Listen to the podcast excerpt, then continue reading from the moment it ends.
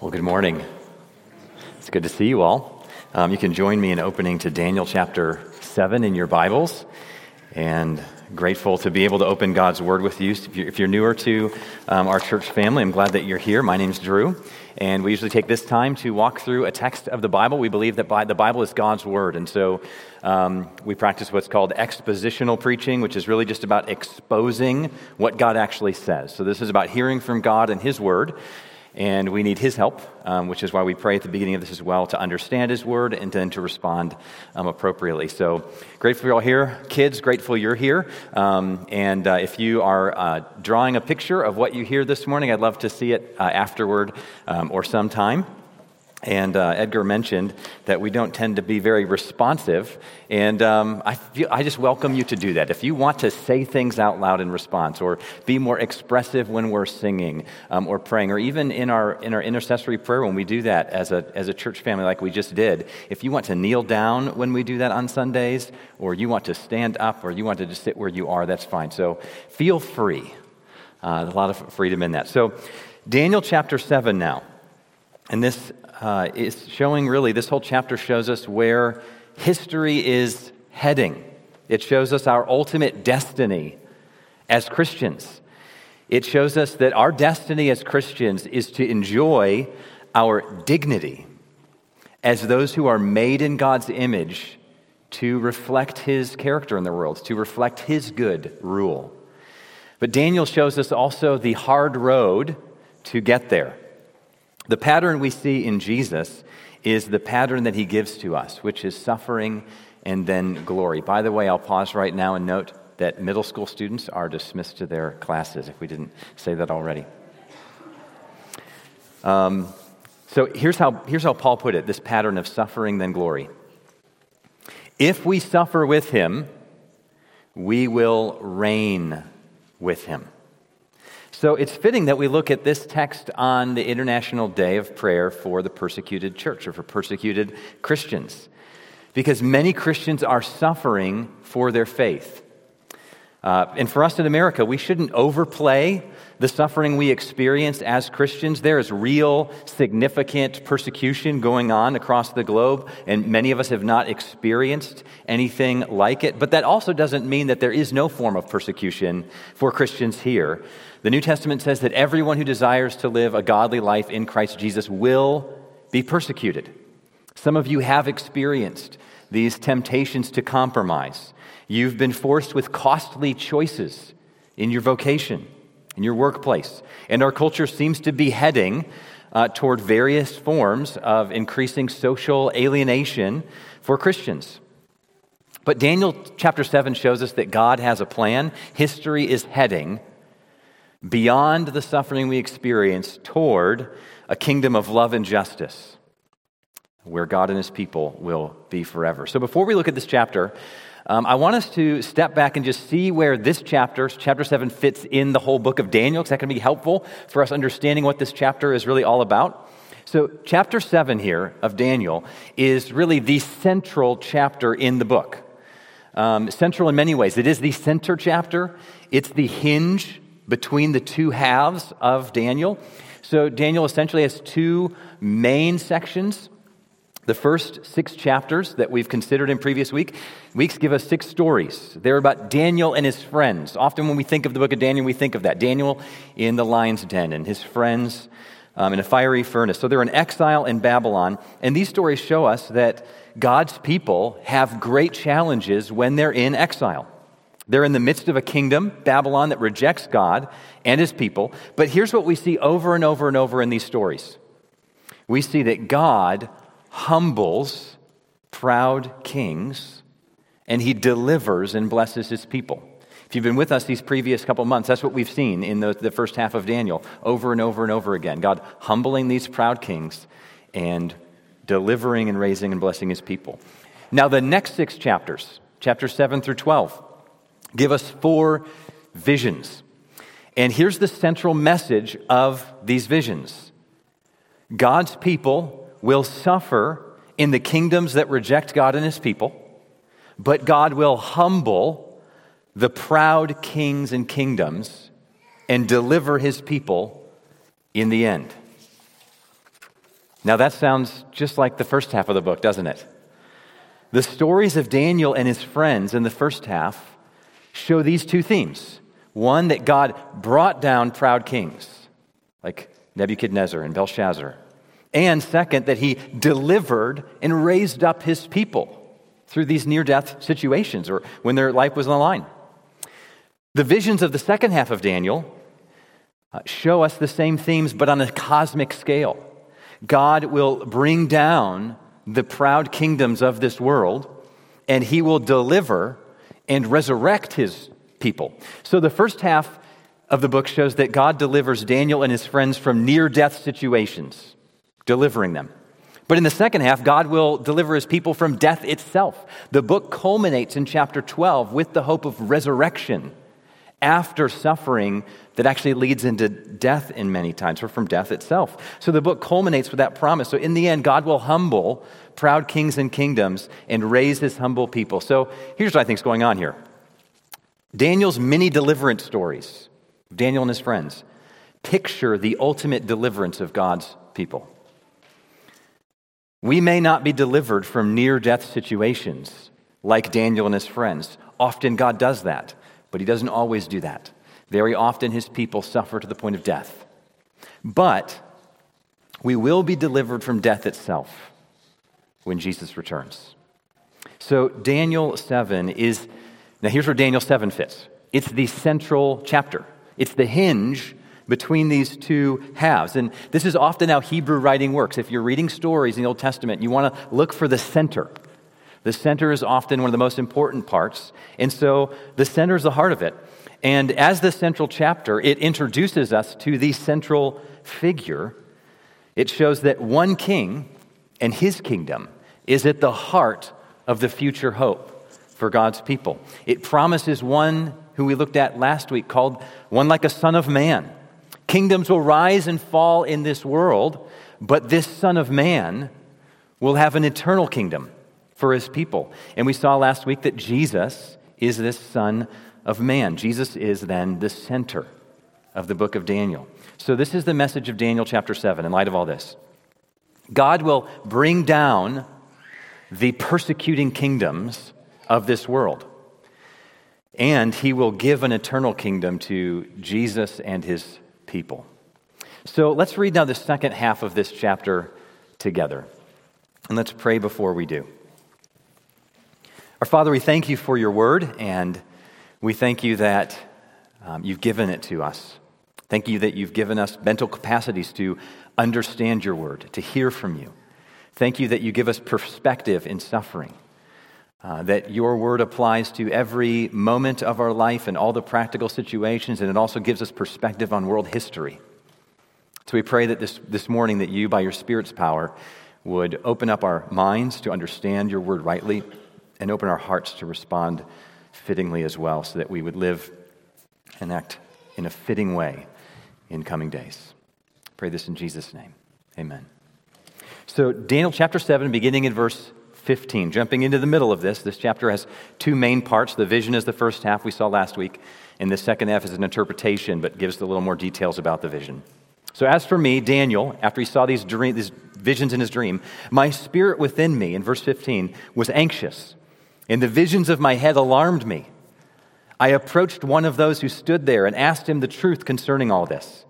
So he told me and made known to me the interpretation of these things. These four great beasts that he saw in his vision are four kings who shall arise out of the earth. But the saints of the Most High shall receive the kingdom and possess the kingdom forever, forever and ever. Then I desired to know the truth of the fourth beast, which was different from all the rest, exceedingly terrifying, with its teeth of iron and claws of bronze, which devoured and broke in pieces and stamped what was left with its feet. And I wanted to know about the ten horns that were on its head, and the other horn that came up, before which three of them fell, the horn that had eyes and a mouth that spoke great things, and that seemed greater than its companions. As I looked, this horn made war with the saints and prevailed over them until the Ancient of Days came and judgment was given for the saints of the Most High. And the time came when the saints possessed the kingdom. Thus he said, As for the fourth beast, there shall be a fourth kingdom on earth, which shall be different from all the kingdoms, and it shall devour the whole earth and trample it down and break it into pieces. As for the ten horns, out of this kingdom ten kings shall arise, and another shall arise after them. He shall be different from the former ones, and he shall put down three kings. He shall speak words against the Most High, and shall wear out the saints of the Most High, and shall think to change the times and the law, and they shall be given into his hand for a time, times, and half a time. But the court shall sit in judgment, and his dominion shall be taken away, to be consumed and destroyed to the end. And the kingdom, and the dominion, and the greatness of the kingdoms under the whole heaven shall be given to the people of the saints of the Most High. His kingdom shall be an everlasting kingdom, and all dominions shall, serve and obey him. Here's the end of the matter. As for me, Daniel, my thoughts greatly alarmed me, and my color changed, but I kept this matter in my heart. So, the progression here suffering and then glory.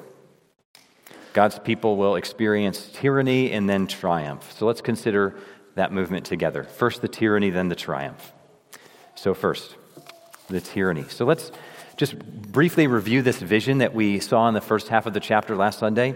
Daniel saw four great beasts coming out of this chaotic sea. And the fourth beast was incredibly terrifying and destructive. It had ten horns, and then one other horn came up, a little horn, and this little horn had eyes and a mouth, and it would speak these boastful things. And then Daniel saw after that this vision of the Ancient of Days, God, the Father, seated on his throne. And the fourth beast was destroyed. And then one, like a son of man, came on the clouds to receive an eternal kingdom. Now, that's an overview of history from the time of Daniel onward um, to the coming of God's kingdom. The four beasts are symbols for four kings and kingdoms that would come. Daniel was living at the time he received this vision during the first kingdom, which was Babylon.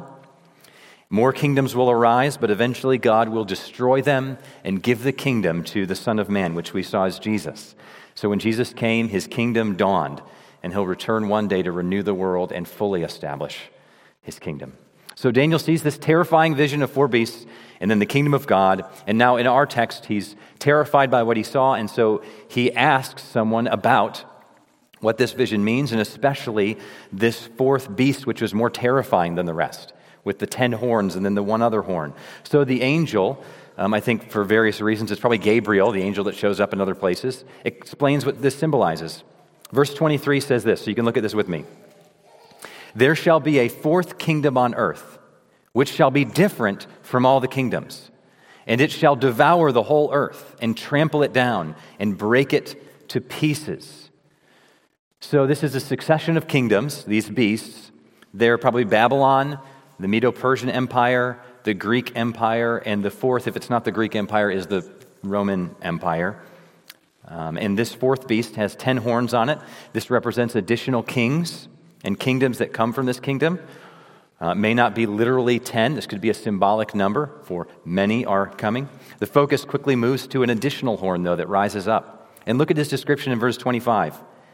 He shall speak words against the Most High and shall wear out the saints of the Most High, and shall think to change the times and the law, and they shall be given to him for a time, times, and half a time. So this is an arrogant king. He defies God, persecutes God's people. That phrase wears them out. He wears them out. So who is this little horn? He's the remaining little, maybe he became bigger, it seems like he might have. Well, you probably won't be surprised to learn that students of the Bible differ on their understanding of who this little horn is. Some think that this little horn uh, did come after Daniel, but past to us. It could be one of the Greek kings in the Greek kingdom named Antiochus IV. Antiochus Epiphanes. He ruled in the second century BC, and he fits the description here. He does show up later in Daniel. He, um, so it could have been him. Matches the description in some ways. Some think that it was a Roman general named Titus who destroyed Jerusalem and the temple in around AD 70. Later became an emperor. Others think, though, that this isn't someone from a past to us now, but this is actually still yet future to us. They say that this is a future ruler who will persecute God's people shortly before Jesus returns. So the question, right, is is this little horn um, referring to a ruler 2,000 years ago or even longer? Or are we still waiting for him? So I think the answer is yes. Um, both. The, and I have good reasons for that, not just, well, that makes it easy, right? Um, in the New Testament, John refers to the Antichrist who is yet to come when John was still writing in the New Testament after Jesus. The Apostle Paul refers to the coming of a man of lawlessness. He says that in Second Thessalonians that a rebellion against God is coming. And then he says this, and the man of lawlessness will be revealed, the son of destruction, who opposes and exalts himself against every so called God or object of worship. So, this little horn, this king, is probably being referred to here in the New Testament as the Antichrist or the man of lawlessness or the son of destruction, described in many ways like this little horn that shows up here, and he's still to come from that New Testament perspective. But there's something true about those who think this ruler did come in the past, because there's a reason why many scholars think that Antiochus Epiphanes and the Roman general Titus or Nero or other people through history um, look like good candidates. It's because these rulers do look a lot like this little horn described here and some other descriptions um, of rebelliousness later in this book. And so there is a sense in which a pattern is set up in the world. There are rulers who act like this little horn. They are precursors and patterns leading up to a final climactic king who will oppose God and his people. So there are uh, many leading up to a final one. And this is really the way the New Testament talks about this kind of thing. Listen to how John put it in 1 John 2:18. He said, "It is the last hour, and as you have heard that Antichrist is coming." So Antichrist is coming. He says, "So now many antichrists have come." Paul himself, even when he talks about the man of lawlessness coming, he says the mystery of lawlessness is already revealed. So there's a sense in which there's an already and not yet reality to this. There's an already presence of Antichrist that reflect this rebellion against God and persecution of God's people, but it's leading toward one great climactic one yet to come. The book of Revelation also supports this. In Revelation chapter 13, this is another vision like the book of Daniel. And you don't need to turn there, it's just very brief. John gives a vision of a beast rising from the sea, clearly drawing on Daniel 7. And this beast represents the Roman Empire of the first centuries. And it's described as the kind of the culmination and a composite picture of all four beasts in Daniel 7. Overlapping images of all four, described also in, in a way that fits this last horn, this little horn image here with arrogant and persecuting and this antichrist like ruler. And the point in Revelation is this the Roman Empire of the first century was this great beast like empire. It was violent, it persecuted God's people, and this kind of persecution will endure. I don't think that's limited to the Roman Empire. This world, century after century after century, will have this kind of oppression present against God's people, and it will continue until Jesus returns. And so, you know, I think this is probably why every generation, it seems, thinks like they're in the last few years before Jesus returns uh, because they look around and think, man, this is really bad. Um, and it seems like it's getting worse. And that person looks like a good candidate for being whatever the Bible's talking about with this little horn, this antichrist, this rebellious person, this man of lawlessness. And so um, this, that's fitting. This pattern will keep showing up through the ages. And so, in light of this, I just give you a gentle caution um, about books that try to make the case that we are in the last few years before Jesus returns because uh, we don't know. I remember when I first went to Bible school, I was in the library. I spent a lot of time just looking at the books there. I remember coming across one, and I didn't really know about any of this stuff at the time, but I remember being puzzled. I came across one that said something like, you know, 88 reasons why we know Jesus will return before, before 1988. And, I, and I was, this was like 2004 when I was looking at this, and I was like, I don't know if that book's very helpful anymore.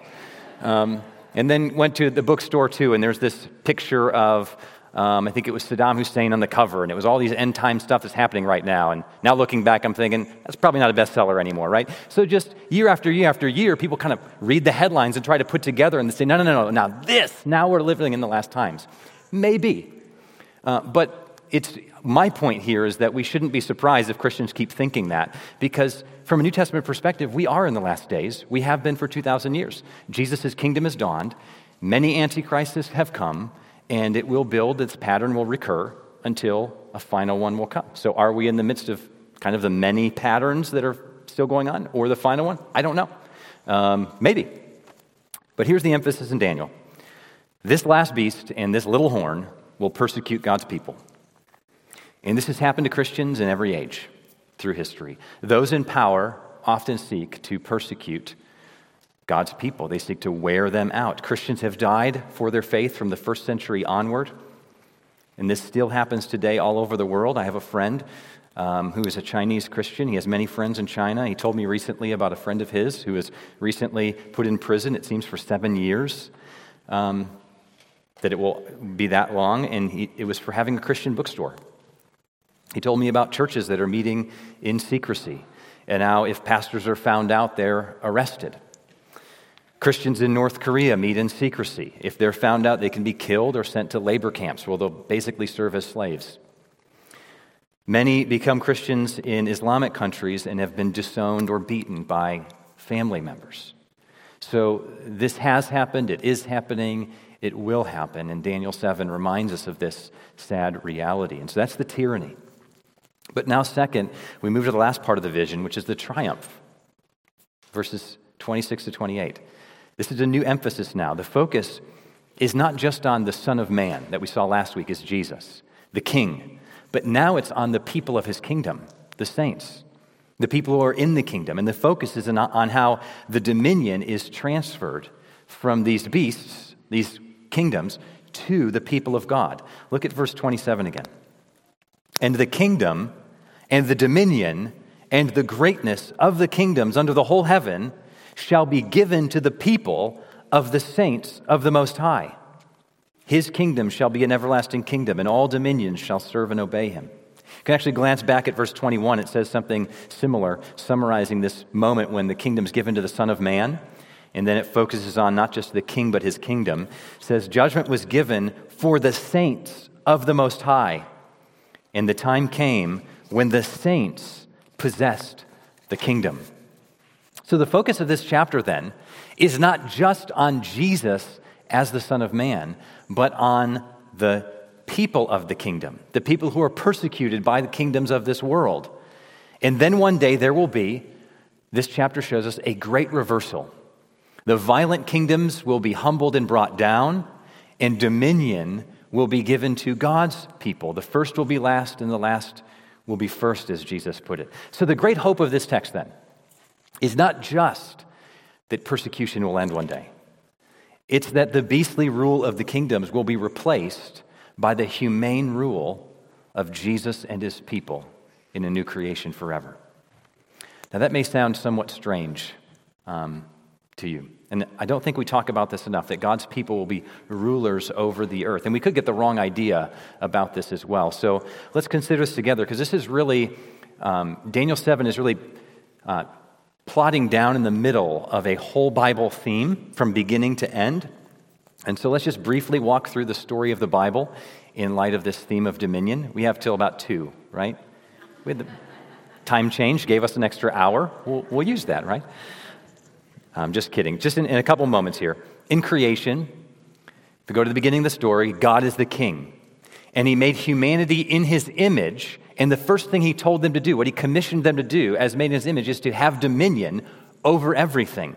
It says, Be fruitful and multiply, fill the earth and subdue it, and have dominion over everything. So humans were placed as the pinnacle of creation, as kings and queens, as royal, to reflect God's rule. God's the true king, but he makes us to reflect his rule to rule in his place, to reflect his character as we exercise good, loving dominion and care for creation in the world. We're stewards of creation, called to care for the world. But Adam and Eve rejected God's rule, his kingship. And now we are we have sinful hearts, we're broken, we're fallen, and so we distort this rule. The way we rule makes a mess of things. We oppress one another.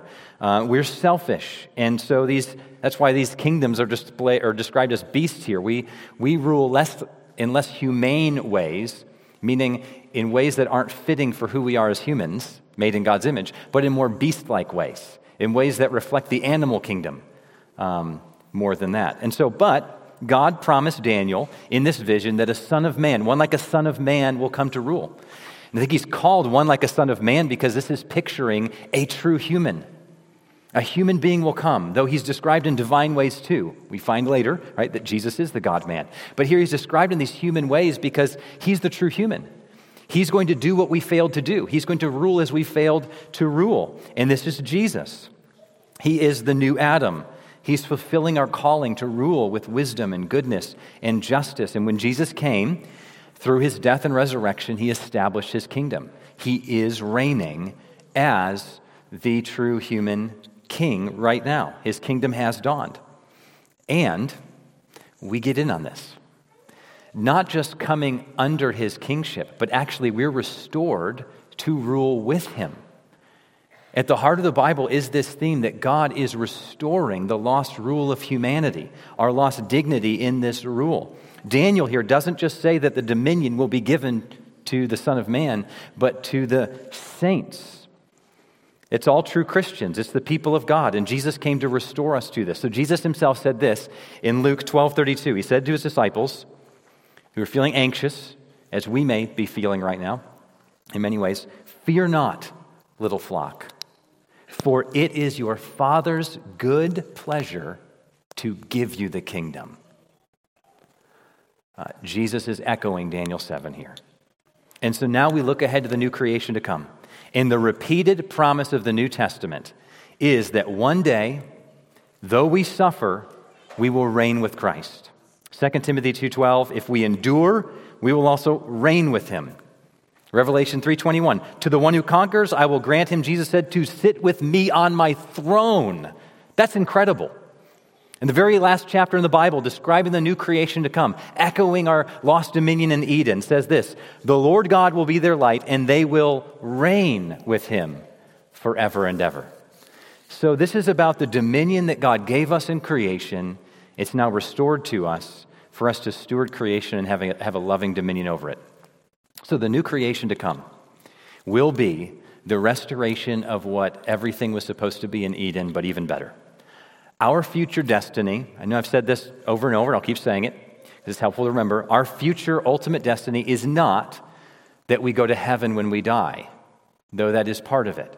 It's beyond that. After we go to heaven to be with Jesus when we die, we await Jesus to return, resurrect his people be reunited with our bodies that have died, and we'll reign with him on a renewed earth one day, a new creation to come.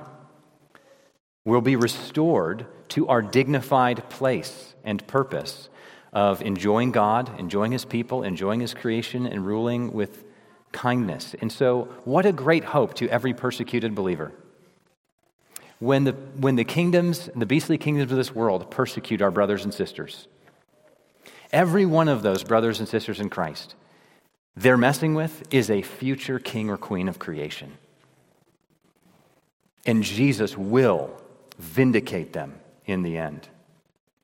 The last will be first, and the first will be last. What a hope. And notice it's all grace.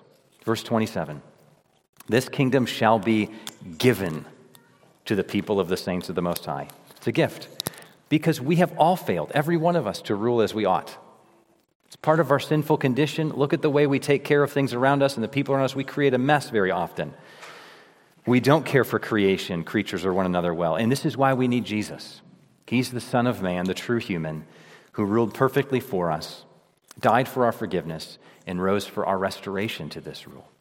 So, how do we respond to this? There's a few suggestions that rise from this text. First, this is sobering. When Daniel received this vision, his first, delight, his first response was not delight. Look at verse 28. As for me, Daniel, my thoughts greatly alarmed me, and my color changed. Now, that's at one level a fitting response to a terrifying vision. I mean, it doesn't seem like this thing happened to him every day. He's probably in his 70s, going to sleep like he has thousands and thousands of times before, and then all of a sudden he's seeing these crazy beasts. I mean, you're going to be freaked out even if it's good news in the end. Um, but he, it also seems like it's a fitting response because he learned that suffering was coming for God's people. Remember, Daniel was in exile in Babylon. He may have thought he was nearing the end of it. He may have thought God's people are going to return to their land soon. But the vision shows us that even if God's people return to their land soon, which they did, the exile's not over. It's going to keep going because this beast is going to lead to another beast, right? Another kingdom and another kingdom and another kingdom. The persecution is going to keep going. And so this is still true for us today. Christians live in this world as exiles. The world is not yet transformed to be our true home. It's a place of suffering and very often persecution for God's people. It very well may get worse in the future, and we can't avoid it.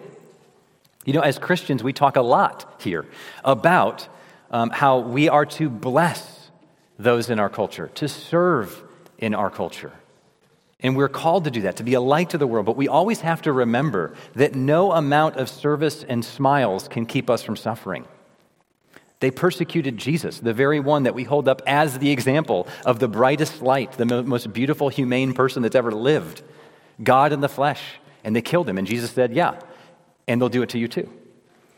So this is sobering.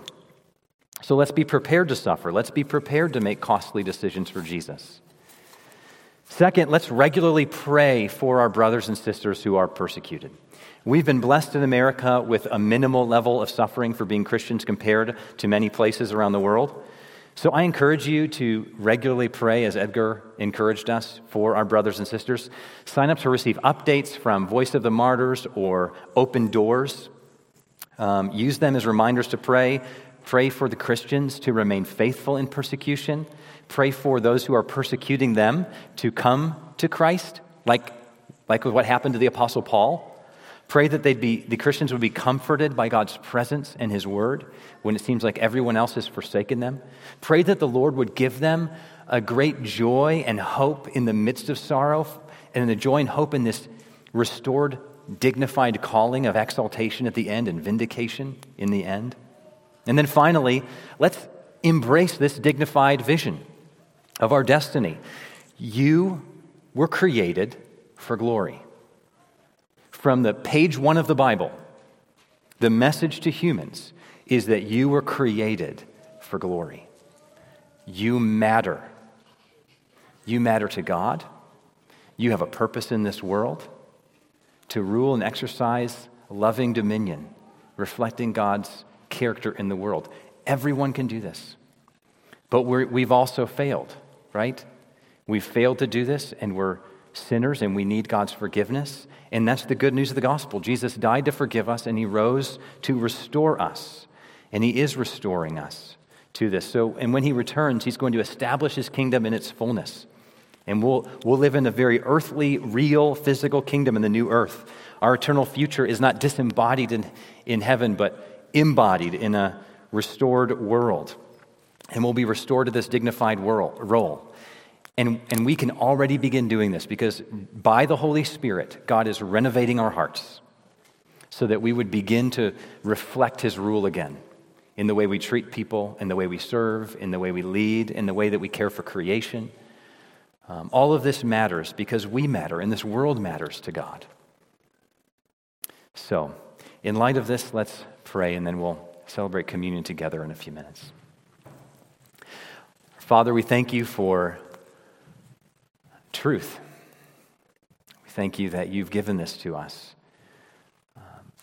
Um, for me, I, I couldn't imagine us making this up even if we tried. There's, it's too glorious. And we're so grateful that you would put this before us and tell us about who we were created to be. And even when we've rejected you and said no thanks, you kept loving us and you want to forgive us and renovate our hearts to restore us. And you give us this beautiful promised future. So we pray um, for us together here in this room and those who are listening in live stream or later online. We pray that you would uh, kindle within us a fresh affection for you and desire to reflect your rule by your Spirit's empowering presence. And we pray for anyone who's not yet reunited to you through Jesus, restored to this calling. We pray that you would do that even now. Bring them to repentance and faith, and let them experience the joy of their salvation. Pray this in Jesus' name. Amen. Well, we're going to celebrate the Lord's Supper now. And the Lord's Supper is a picture of the joy of the kingdom we're talking about. When Jesus instituted the Lord's Supper, he spoke about his coming kingdom. So he said this I have earnestly desired to eat this Passover with you before I suffer. For I tell you, I will not eat it, listen to this, until it is fulfilled in the kingdom of God. And he took a cup. And when he had given thanks, he said, Take this, divide it among yourselves, for I tell you that from now on I will not drink the fruit of the vine until the kingdom of God comes. So we eat this meal with the kingdom of God in mind as well. In one sense, the kingdom has dawned. We are eating this meal as the people of God's kingdom.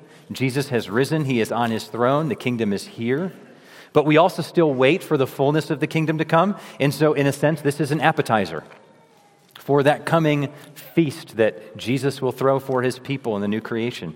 So let's celebrate the Lord's Supper together. Many of you have already uh, grabbed the bread and cup on your way to your seat, but if you are trusting in Christ, and therefore will participate in this meal with him as your king and brothers and sisters around you um, you can grab it in the next few minutes when we sing the next or as we reflect during this next song just put up your hand and um, deacons will come and uh, give you um, what you need for that give you the elements and so after the song, I'll come back up and then we will eat and drink together. So if you're here and you're exploring Christianity and this good news of Jesus is new to you, we're really glad you're here.